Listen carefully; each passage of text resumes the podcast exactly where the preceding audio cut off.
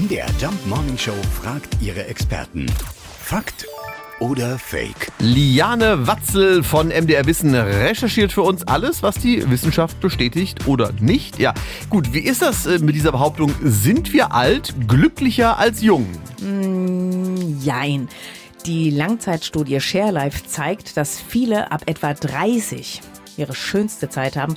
Allerdings die meisten kapieren es erst hinterher, wenn es vorbei ist. Befragt wurden nämlich Leute zwischen 50 und 80 Jahren und die meinten mehrheitlich so zwischen 30 und 34. Also das waren eigentlich meine tollsten Jahre. Das geht los mit der Volljährigkeit, da steigt die Zufriedenheit an und dann ab Mitte 30 geht die Glückskurve so langsam wieder leicht nach unten. Es gibt allerdings auch andere Untersuchungen und die zeigen, dass wir bereits mit Mitte 20 am zufriedensten sind. Und dann geht's schon abwärts.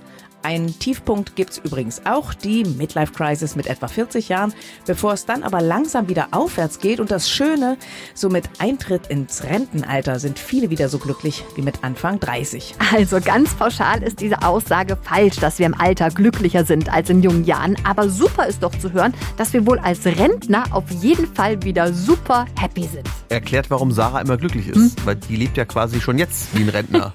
Ich bin einfach nicht so der Partytyp. ja, und gärtnerst gerne. Und trinkst Kaffee ohne Koffein.